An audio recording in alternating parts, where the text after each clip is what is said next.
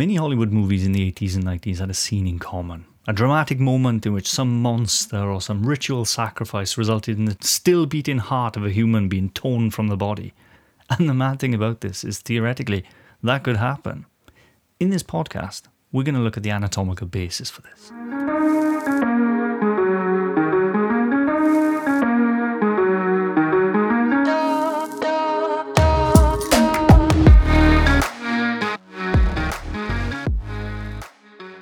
Last couple of weeks, Sam and I have been thinking about all things to do with the heart.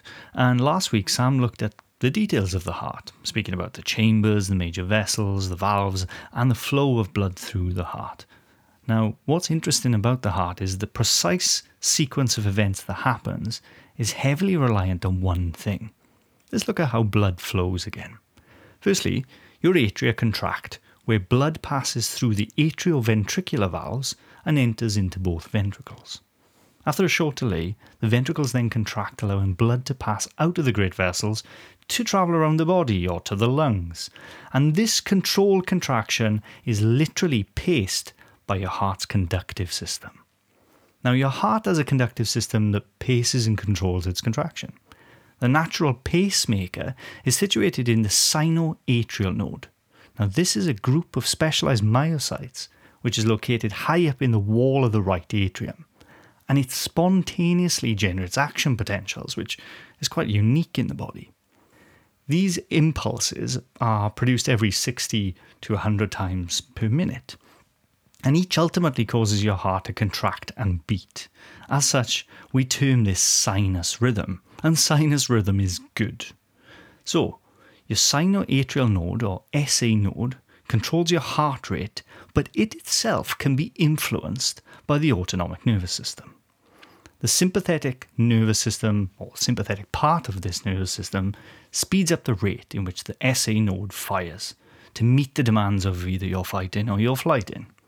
Parasympathetic, well, that does the opposite the rest and digest. However, as I said in the intro, the sinoatrial node itself can act independently of the autonomic nervous system. It fires these action potentials and sets the pace, but just is influenced.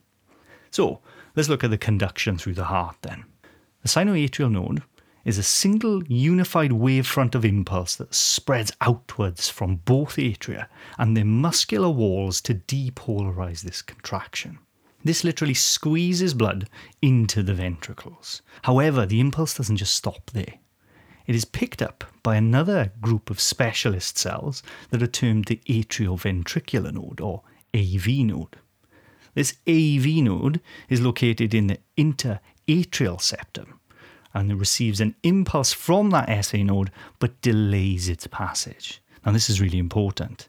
That delay allows all the blood from the atria to actually enter into the ventricles before they then contract. So it's just efficient by doing so. So after this tiny delay of about 0.1 seconds, your AV node then passes the impulse to a group of fibers called the atrioventricular bundle, or the eponymous name is the bundle of His.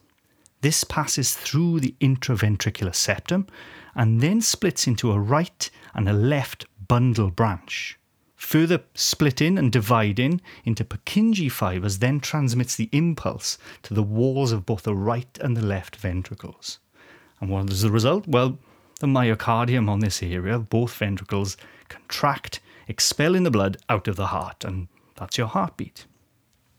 Now, the presence of a conductive system can be recorded by electrical receptors, and if you've ever gone for a medical examination, there's a good chance you had an electrocardiogram, also known as an ECG or an EKG in America. The healthy heart gives a classic pattern, so looking at this ECG, you can actually depict how healthy the conductive system of the heart is, and a healthy conductive system directly correlates to a healthy heart and good cardiac function.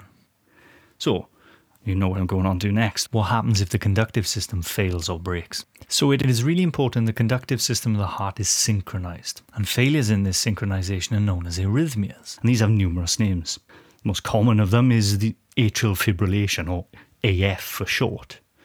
In this condition, the electrical activity passing through the atria is out of sync, and so the muscular walls literally wobble, quiver, or contract randomly. The result, the heart is not as efficient, and this results in turbulent blood flow. This subsequently predisposes you to a number of conditions, such as clots or strokes or anything resulting in emboli being thrown from the heart. Finally, some arrhythmias can be so significant they can actually stop the heart from beating completely, resulting in cardiac arrest, and others require artificial pacing using a surgically inserted pacemaker that replaces our sinoatrial node and takes over the conductive system. And that's your lot. That's the conductive system of the heart. I hope you enjoyed, and we'll catch you next week in Dissectable Me.